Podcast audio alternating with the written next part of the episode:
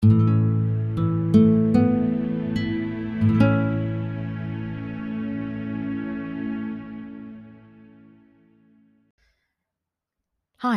and welcome back to Map the Maze. Last week, we talked about what you need to know about intake. And this week, I thought I would talk about what you need to know about the joint session. So I think the first thing to note is what is a joint session? um, after you have done your individual intake, the family mediator will want to arrange for everybody to meet together. So that is the joint session. So that's essentially when you and the other party will meet with the mediator to start the mediation process. So, at that first meeting, what can you expect? Generally, at that first meeting, the mediator will work with each of you to prepare the process ahead, to outline what the next stages will be. Practice is different. My personal practice is that at that meeting, we all sign the agreement to mediate together. It's like a ritual that we all do this to acknowledge that we are all bound by the terms of that agreement to mediate. The agreement to mediate is important because, in addition to things like fees and I guess the identity of the parties, what we're also doing typically in that agreement is setting out the terms under which we will all work together.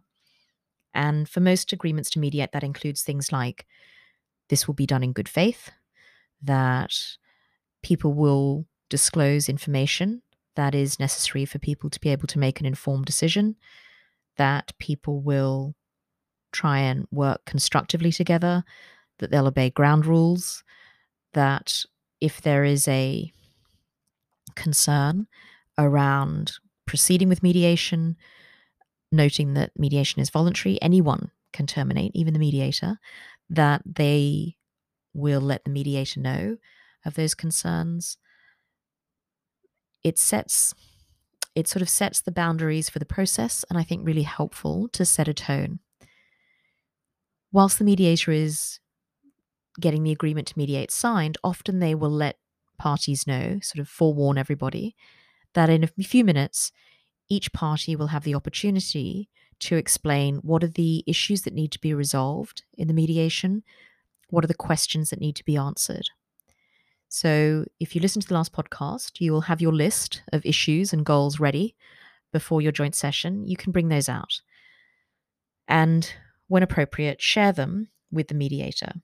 So, often people will want to talk about the, say, the five or six issues on their list and will have no interest at all in talking about any of the issues on the other person's list. So it's not unusual that there are some issues which both parties agree need to be resolved, and some issues which only one party thinks need to be resolved. In mediation, the reality is we need to talk about everything because you can imagine that if you have an issue which you think needs to be resolved in the mediation and the other person refuses to even talk about it, the chances of getting an agreement, getting anything resolved, are pretty low because you're going to feel that you haven't been respected, that you haven't been heard, that this mediation is just for the other person. So, even if it's a topic that is um, difficult to talk about or one person is worried is going to be inflammatory, if it's an issue that needs to be resolved, we need to put it up on the agenda. So once each party has shared from their perspective the issues that need to be resolved, the mediator will use all of the information that's been raised to form an agenda. It's a single agenda for the mediation, and it will go up on whatever device or whiteboard that the mediator is using. I'm kind of old fashioned, so I'm still handwriting it on my whiteboard. And then the next step is for parties to prioritize. So we'll work through each party picking the next item in priority, not because some things are more important, but sometimes there is a natural order to how we should talk about things. It's not unusual, I find, that parties will start with talking about children's arrangements and then move on to talking about finances. Often it's because people don't tend to need more information about their children. They tend to have a good sense of their children, then I can obviously bring in information as a mediator from research. But generally, that's what the starting point is that we talk about children's arrangements first and then finances. It's not always the way, but I would say it's 99% of the time how we do it. The next thing is also to express what your goals, priorities, or objectives are. And again, I will put those up on the whiteboard. Some, again, will be shared and some will be individual. But as I mentioned in the last podcast, really important for me to know that if this mediation is a little yacht, that we are steering in the right direction, that we haven't lost sight of the goals that both parties have. Once those all go up on the board, we just start going through the agenda items one by one. And this is where it can feel very different, I think. So sometimes when I see people in intake, they'll say, oh, but the other person negotiates all the time for their job. They're going to be really good at mediation. And I'm worried that I will not have the same skills. And I think that is a legitimate concern. But I guess what I would say is often people who do negotiate for a living, particularly if they are negotiating commercial contracts, their approach is quite different to how we negotiate in mediation. So I'll do another podcast, I think, on the difference between what we do in mediation, which is trying to understand why people want things, not just what do they want, but why do they want them, which is called interest based negotiation and just talking about what you want, which is what a lot of people do in the commercial world, which is what we call distributive. So I'll talk about that in another podcast. But suffice to say, if you are a hard nosed commercial negotiator, you're probably going to find mediation quite slow as a process because one of the big differences is that in mediation, we really believe in exploring and understanding before we come up with any options. So often business people want to come in and say, well, this is my bottom line. And as a mediator, my job is always to slow them down and say, that's great that you have some clarity. But first, let's just understand the information that is available in relation to each of these agenda items. And then we can talk about what some of the options might look like. So it's a very different process. So if people are coming into me and saying they're concerned about the other person has so much more experience, I try and explain that actually the chances of them having experienced this type of negotiation are, un- are quite unlikely. That actually, generally, most people are on the same footing, i.e., everybody is a beginner at using this structure. So, coming prepared with your issues and goals, really important. As I said last time, sometimes people will say things to me in intake, and often it is around, I want to talk about reconciliation. And by the time we come to the joint session, they don't raise it. That actually, whether they've thought against it or something has happened, often it doesn't get raised. So if you've said to the mediator at intake, this is something I want to talk about, and you don't raise it, please, I guess, feel assured that if um, I'm in the room as your mediator, I'm not going to be raising anything that you raised privately. So, as I said, generally people, if they have children, will start talking about children's issues. If people are coming to talk about finances, and maybe that's because they've resolved their children's issues or they don't have children, it's really helpful to have a conversation at intake around disclosure. So, what type of information is available? What type of information do both parties want? Because often what we're doing at mediation is setting homework. So, if people are divorcing in Hong Kong, and they have started a court process, it's not unusual that they have already prepared what we call in Hong Kong a Form E for financial disclosure. And whilst the Form E is incredibly tedious, I have to say, and I think people find it really difficult to complete and to get their heads around, it's incredibly useful in mediation. So even if people aren't in the court process already, we often use the Form E structure to ensure that we have all of the information. The Form E also talks about supporting documentation. And again, that's a conversation we can have in the mediation. Sometimes when I work with people, they say, We've done our Form Es, we've done the supporting documents, we maybe have some questions. And that's what we talk about in mediation. Sometimes people agree to do an informal for me, i.e., we use the structure and they'll send each other some supporting documents. Sometimes people agree just to use the for me structure and no supporting documents unless there are questions.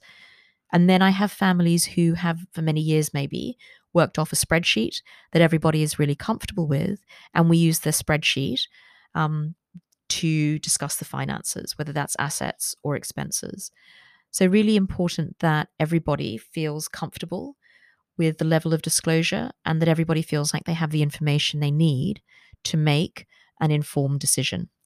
Yeah, because these are big decisions.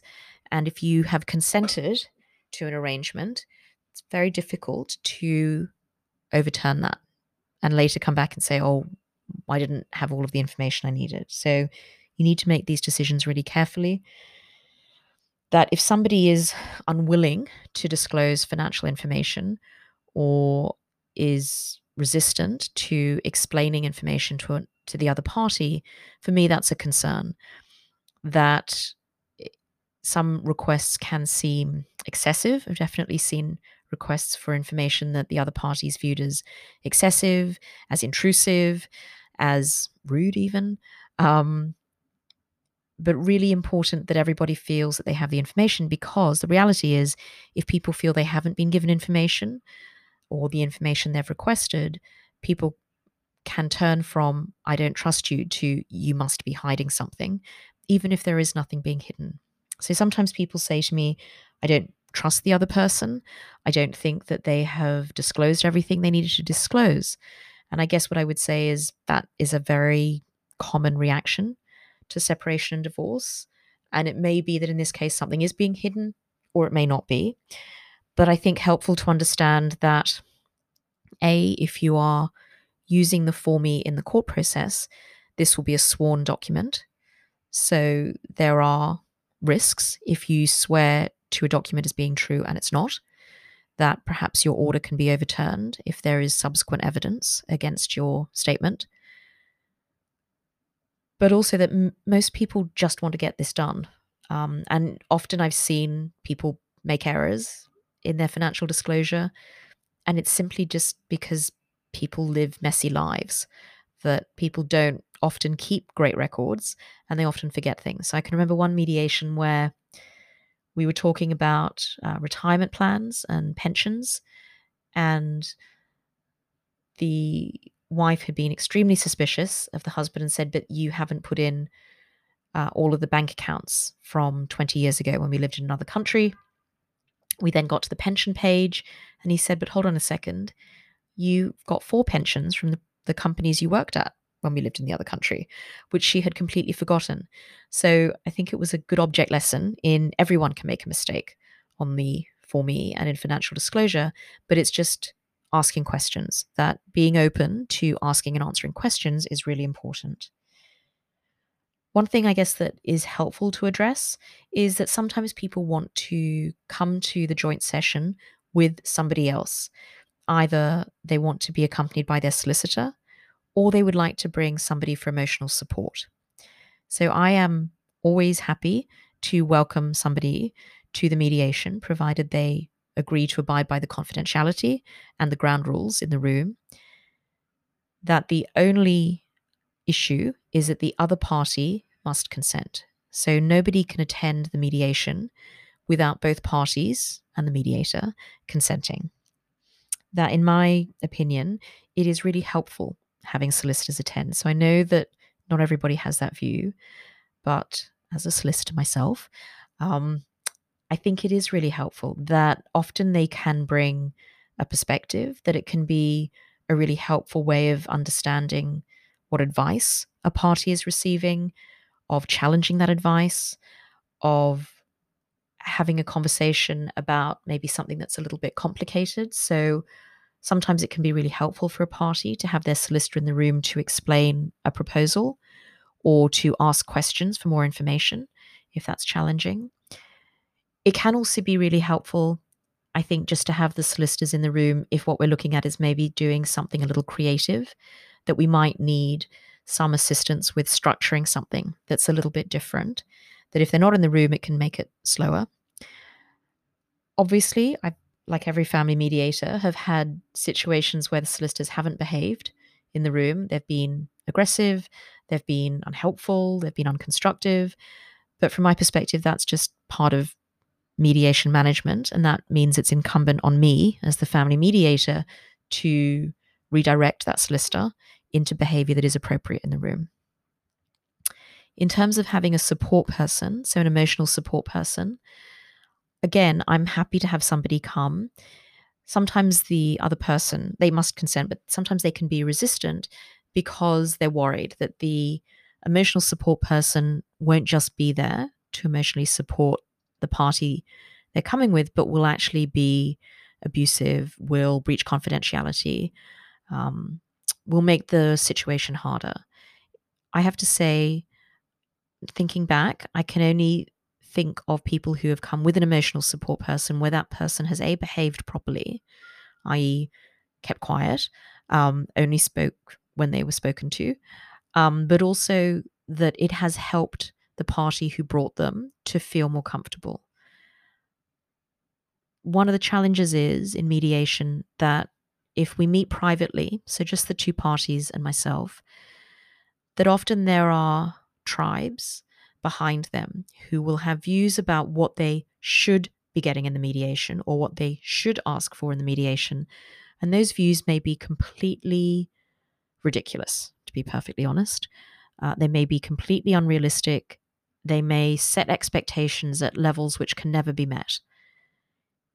If they're in the room, there is a chance to manage those expectations and also to understand the pressures that the other party is under. So sometimes, you know, I can think of a mediation last summer where the party had brought her current partner who had some very ambitious ideas about what the financial settlement could look like. In fact, based on the advice from her lawyer, those were unrealistic. But he was very aggressive, and she felt like she had to keep pushing to achieve these goals, even though her lawyer had said this is not realistic. So, having the person not at the mediation would have meant that any agreement we had in the room high likelihood that as soon as she goes back home, that the new partner is going to undo that agreement. Much better to have the new partner in the room to hear what is actually possible, what is on the table in the mediation, and also to manage their expectations, to actually be there to work with them, maybe in a separate session with the party, to actually give them the chance to say what they think, to have the lawyer express their view again, and to provide the party with support to make their decision. So I think, from my perspective, helpful to have that emotional support person in the room. And generally, I try and encourage people to agree if that's been requested. In terms of managing yourself in the joint session, I think there are a couple of things that people can do. One is to use separate sessions. So I've been talking about the joint session when everybody is around the table.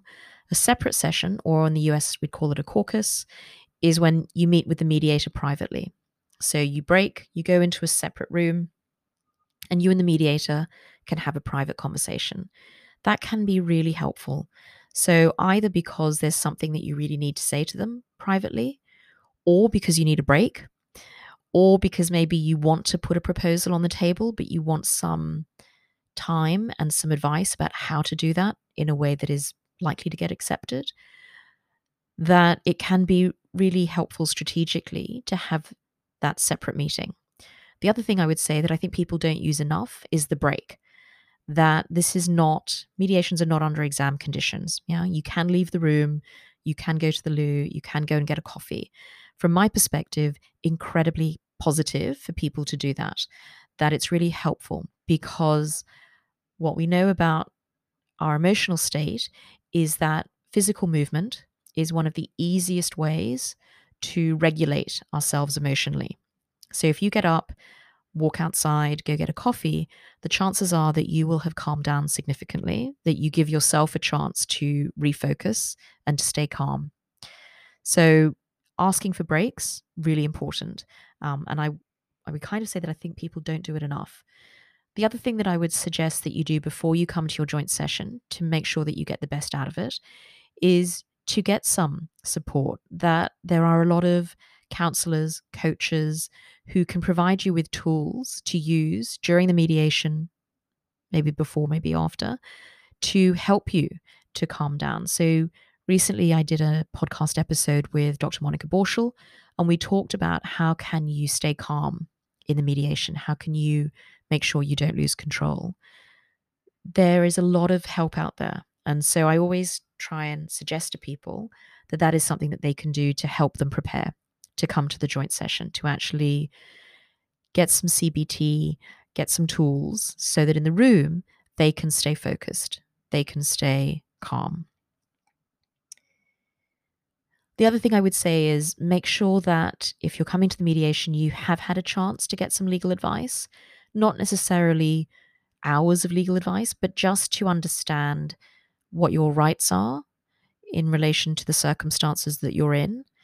That if you are going to ask solicitors for, you know, what should I be looking to achieve in the mediation, always ask what happens for me on a good day in court, i.e., the judge likes my arguments, I'm credible, my lawyers are well prepared, the other person does a terrible job, their barrister does a terrible job, and what happens for me on a bad day in court? What happens if the judge doesn't like what I'm saying? What happens if the judge doesn't find me credible?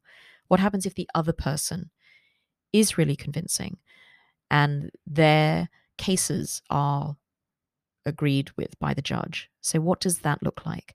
So, really important to get a sense of good day, bad day. And the reason is that if we just ask solicitors, oh, what should I get? That is the answer that you will get. What do they think you should get? And that is unlikely, very unlikely, I have to say, to be the same as what the other person is being told.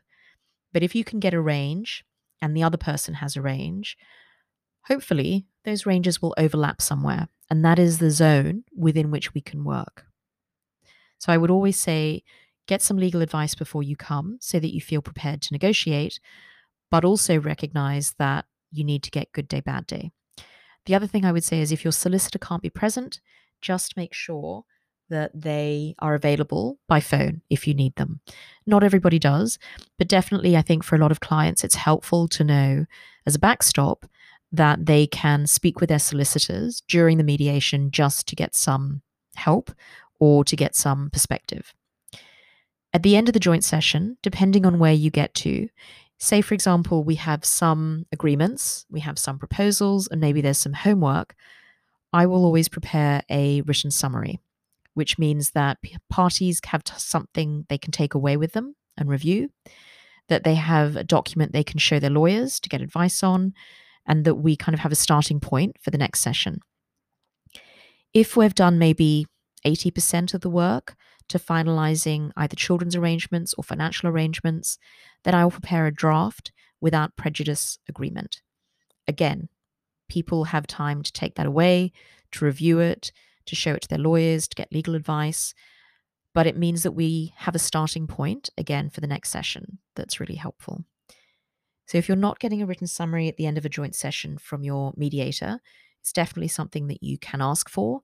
I think for most parties, it's really helpful because this is not just an ordinary negotiation where you might be able to hold all the details in your head.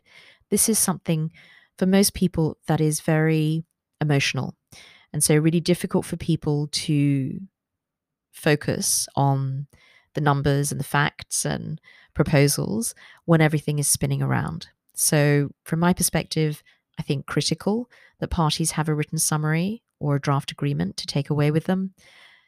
And really important that you have something that you can discuss to help your lawyer to get some advice about what's happening. Okay, so next week I'm going to talk about what you need to know about making an offer.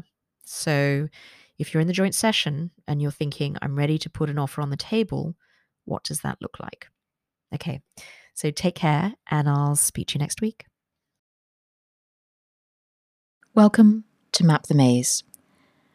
I wanted to share the ideas and thoughts in the podcast that you're about to listen to with a wider audience.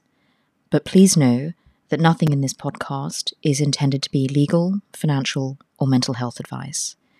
it is really important that you seek independent professional advice to help you with your situation and your circumstances. Knowledge is power.